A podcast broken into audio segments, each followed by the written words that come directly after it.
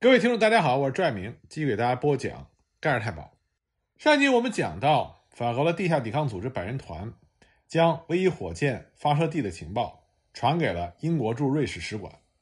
盟军很快就断定里昂这就是德军秘密准备的导弹发射基地之一。但是对于发射基地的数量和位置，盟军这个时候一头雾水。丘吉尔要求盟军的情报机关宁可放下手头一切的事情。也要彻查每一个唯一导弹的基地。为此呢，霍兰就把最得力的干将派到了法国全境侦查，他自己也带着地图，骑着自行车，开始了由北向南的全国的大追踪。每到一地，他就和当地的百姓交谈，打听外国劳工最集中的地方。在三周的长途跋涉中，他们成功的找到了几十处基地，并在地图上做好了标记。或许是天意。在一个叫卡昂的地方，就在密林中的德国导弹基地已经竣工，四名德国工程师正好驾车离开，霍兰的小汽车远远地跟在后面，直到一座灰色的小楼前，在那里，霍兰竟然发现自己的一位好友也在楼里工作。几天之后，在霍兰的精心安排之下，一份复印的唯一导弹发射台分布图就到了他的手里，但是谨慎的霍兰并不放心。他汇集了这些天来查到的基地的位置，和这幅图仔细的对照，发现了这些神秘基地的布局特点。这样的基地在法国约有上百个，且都集中在一条长两百公里、宽三十公里、大致与海岸线平行的带状区域。一旦这些基地建成之后，微导弹一次齐射的数量是非常惊人的。那么，这个情报很快就送到了英国的情报机关。一九四三年十月。英国皇家空军连续出动，准确炸毁了七十三座导弹基地。当然，希特勒命令严查是谁泄露了他的绝密工程。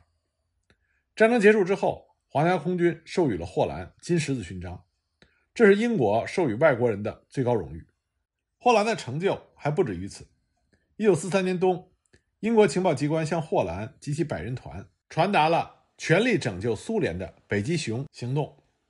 事实上，自1941年苏德战争爆发之后，极具战略视野的霍兰就已经开始注意搜集有关德军在苏联战区的情报。有一天，一名在书店上班的手下报告霍兰，声称大量的德国人在搜集一本不太重要的苏联克里米亚半岛区域的地图。霍兰隐约觉得有什么问题，就通过英国的情报人员电告了莫斯科，并且说出了自己的预测。苏联方面大吃一惊，因为这个地方。就是苏联红军准备进行空降作战的地方，看来内部有人告密，所以就撤销了这个计划。经过调查，挖出了埋藏在内部的一名德国间谍。战后，斯大林对霍兰的表现给出了很高的评价，认为他是一名足以获得列宁勋章的英勇战士。但是，由于冷战的爆发以及东西方的对立，霍兰始终没有机会去莫斯科领取斯大林承诺的列宁勋章。一九七二年。已经年逾古稀的霍兰提起这件事情的时候，也是不无遗憾。不过乐观的他仍然打趣说：“或许我的运气不好，赶的时候不对。苏联人与其奖励勋章，还不如送给我一瓶上好的白兰地。”直到1944年5月前，盟军最高统帅部在围绕登陆诺曼底的霸王行动中，在究竟该如何正确使用法国国内抵抗组织的问题上争论不休。这里不仅牵扯到战略战术问题。还有不易为人察觉的政治考虑，那就是要不要给法国留出战后联合国五大国的一个席位。当然，一九四四年盟军内部对于法国抵抗组织如何发挥自身作用，还是有一个基本共识的，那就是在盟军大规模的反攻欧洲大陆之前，法国的抵抗组织必须潜伏起来，尽可能的保存实力，自我发展，等待盟军大反攻的召唤。很多历史学家把这个策略称之为“抗阻计划”，也就是说，在时机不成熟之前，尽可能的命令敌后的武装保持静默状态，并在盟军的支持下不断的发展实力，直到诺曼底登陆，D-Day 前后，在同一时间一起发动对德军的致命一击。事实上，抗阻计划不仅针对法国，在当时被德国占领的很多欧洲国家的内部，比如说荷兰、比利时、卢森堡等。其国内的抵抗组织也大都按照这个思路按部就班地准备着。但是，随着德军在各条战线上节节败退，法国抵抗组织早就按耐不住使祖国早日光复的渴望。还有一点不得不提，由于法国的抵抗组织类别纷杂，各有各的政治观念和抱负，因此彼此之间既有合作，也有暗中较劲的一面。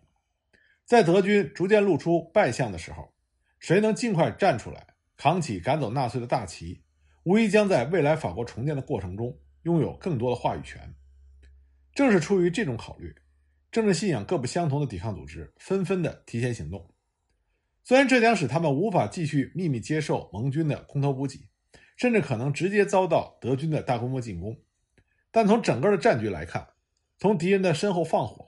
绝对是盟军在诺曼底建立起稳固滩头阵地所需要的。事实上，盟军的抗阻计划只是罗斯福、斯大林和丘吉尔共同妥协的结果，甚至连当时已经成为法国抵抗运动精神领袖的戴高乐都不知情。由于始终对法国人抱有戒心，盟军最高统帅部一直没有将诺曼底登陆的确切日期向自由法国方面进行提前的通报。为此，各抵抗组织不得不按照伦敦传来的消息，在每个月的第一、二以及十五、十六四天，准时守候在收音机旁倾听 BBC 的广播。如果他们听到总攻即将打响的广播之后，也就表示登陆将在未来十五天内到来。最终，这一具有历史意义的时刻在六月一日到来。第二天，也就是六月二日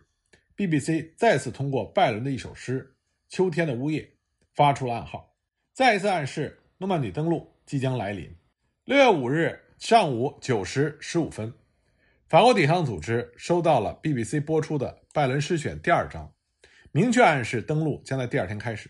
这也意味着法国国内众多的抵抗组织该登场。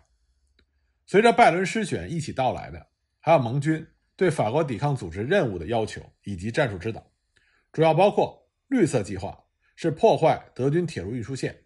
红色计划破坏德军的弹药库，蓝色计划破坏德军的电厂和电网，紫色计划破坏德军的邮政通信和电报网络，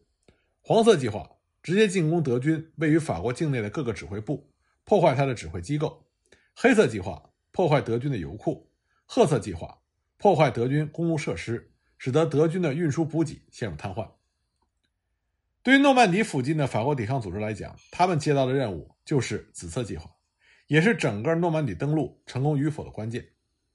早已潜伏在法国邮电系统的抵抗成员，迅速将德军在诺曼底地区使用的电话电报网络及相关的细节传给了伦敦。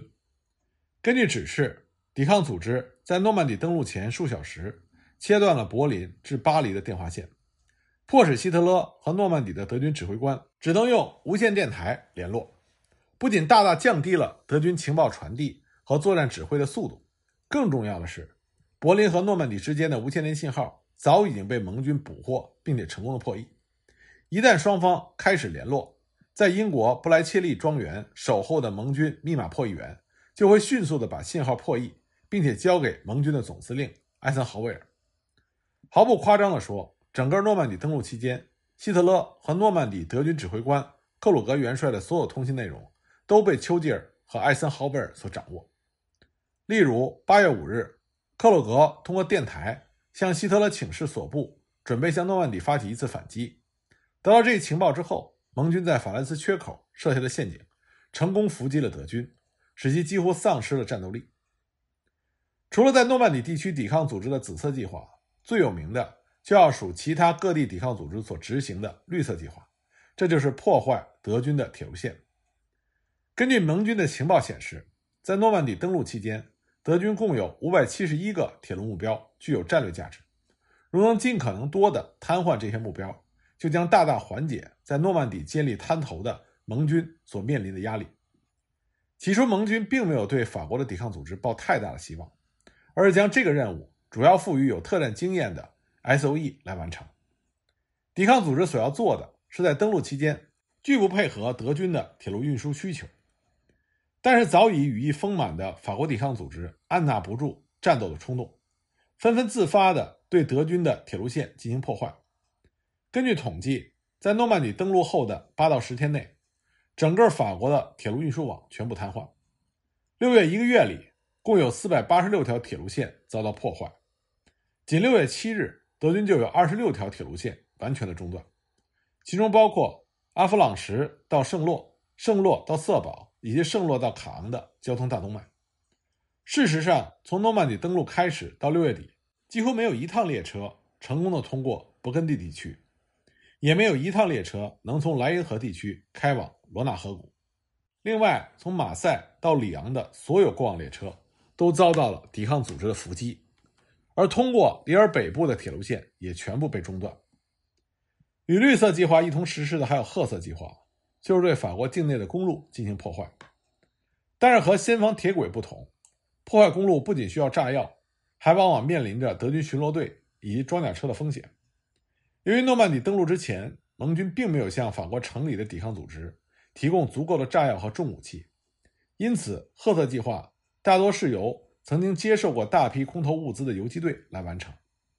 而负责对这些游击队进行掩护的，不是 S.O.E 的特工，而是装备精良的英国皇家空军特勤队 S.A.S。以及美国战略情报局 （OSS） 等正规军，在盟军特工的指导下，这些游击队早就对爆破技术了如指掌。而负责掩护的 SAS 等武装负责对目标外围进行警戒，可以依靠装备有机枪的吉普车来消灭德军的巡逻队。他们有时甚至还用六英寸的反坦克炮来消灭前来支援的德军装甲车。由于法国国内公路网极为发达。单靠有计划的破坏行动必定有限，因此很多不具备大型爆破装置的抵抗组织也参与到赫特计划中来。他们的战术是通过伐倒路边的大树来延缓德军的行军速度，虽然简单，但是十分的有效。通常情况下，他们还会安排狙击手埋伏在路的两边，专门狙杀德军的卡车司机。S.O.E 的特工托马斯·麦克皮尔森就曾经参与过。法共游击队延缓德国党卫军第二帝国装甲师的行动。正是在麦克皮尔森和他伙伴们的努力下，一向以闪电战闻名的帝国师从图鲁兹到诺曼底的行军居然用了足足十八天。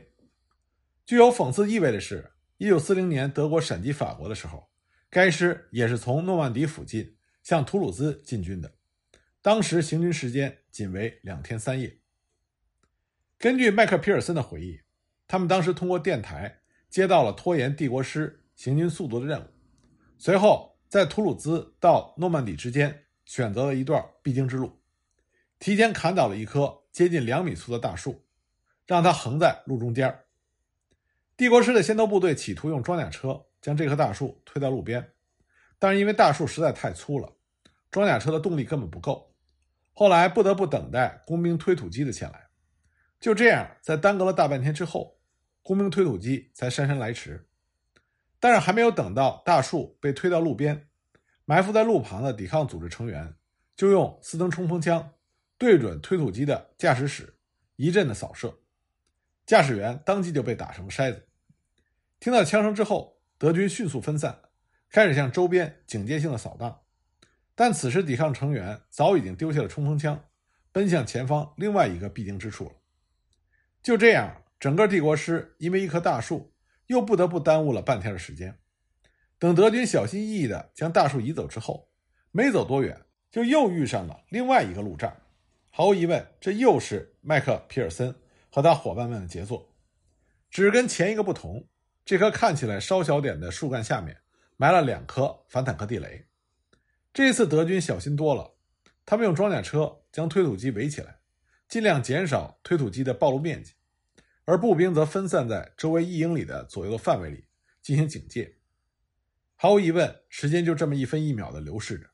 这也正是抵抗组织最想看到的。就在德军认为一切都安全之后，他们的推土机在装甲车的掩护下开始作业，结果轰的一声巨响，不仅推土机被炸翻，连同掩护的装甲车履带也被炸掉了。这意味着德军不仅要把这棵大树挪走，而在这之前。还不得不把他们报废的推土机和装甲车搞到别的地方。就在德军费尽九牛二虎之力将瘫痪的装甲车和推土机挪开之后，麦克皮尔森跟他的伙伴们又在数英里之外设置好了第三个障碍。由于德军迟迟没有继续行军的迹象，使得麦克皮尔森等人有足够的时间砍倒了更多的树干。还设置了另外一个不易被人发觉的陷阱。他们第三个狙击点选在一个崎岖狭窄，但又是德军必经之路的土路上，这里四周全都是茂密的梧桐树。这一次呢，埋设反坦克地雷的把戏不能再用了，但是设置陷阱的办法从来不缺，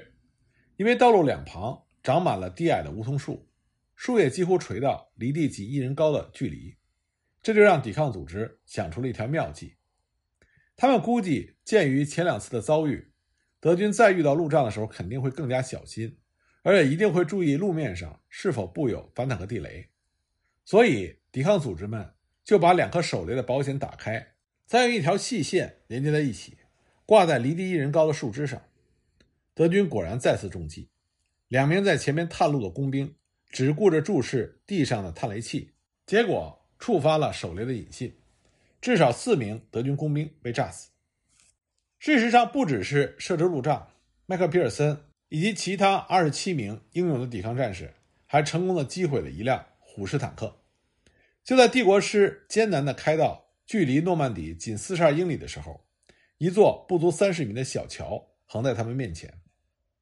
德军指挥官不得不再次派侦察兵开路，而在此之前，麦克皮尔森等人。早就在桥头堡一块不起眼的大石头下面安放了遥控爆破装置。等到侦察兵接近桥头堡的时候，埋伏在桥对面的抵抗成员开始用斯登冲锋枪扫射，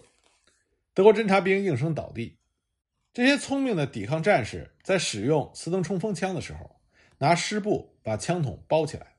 这就使得噪声本就很大的斯登冲锋枪听起来像是正规军装备的重机枪。上当的德军误以为遭遇到了盟军的登陆部队，就命令坦克集群强攻。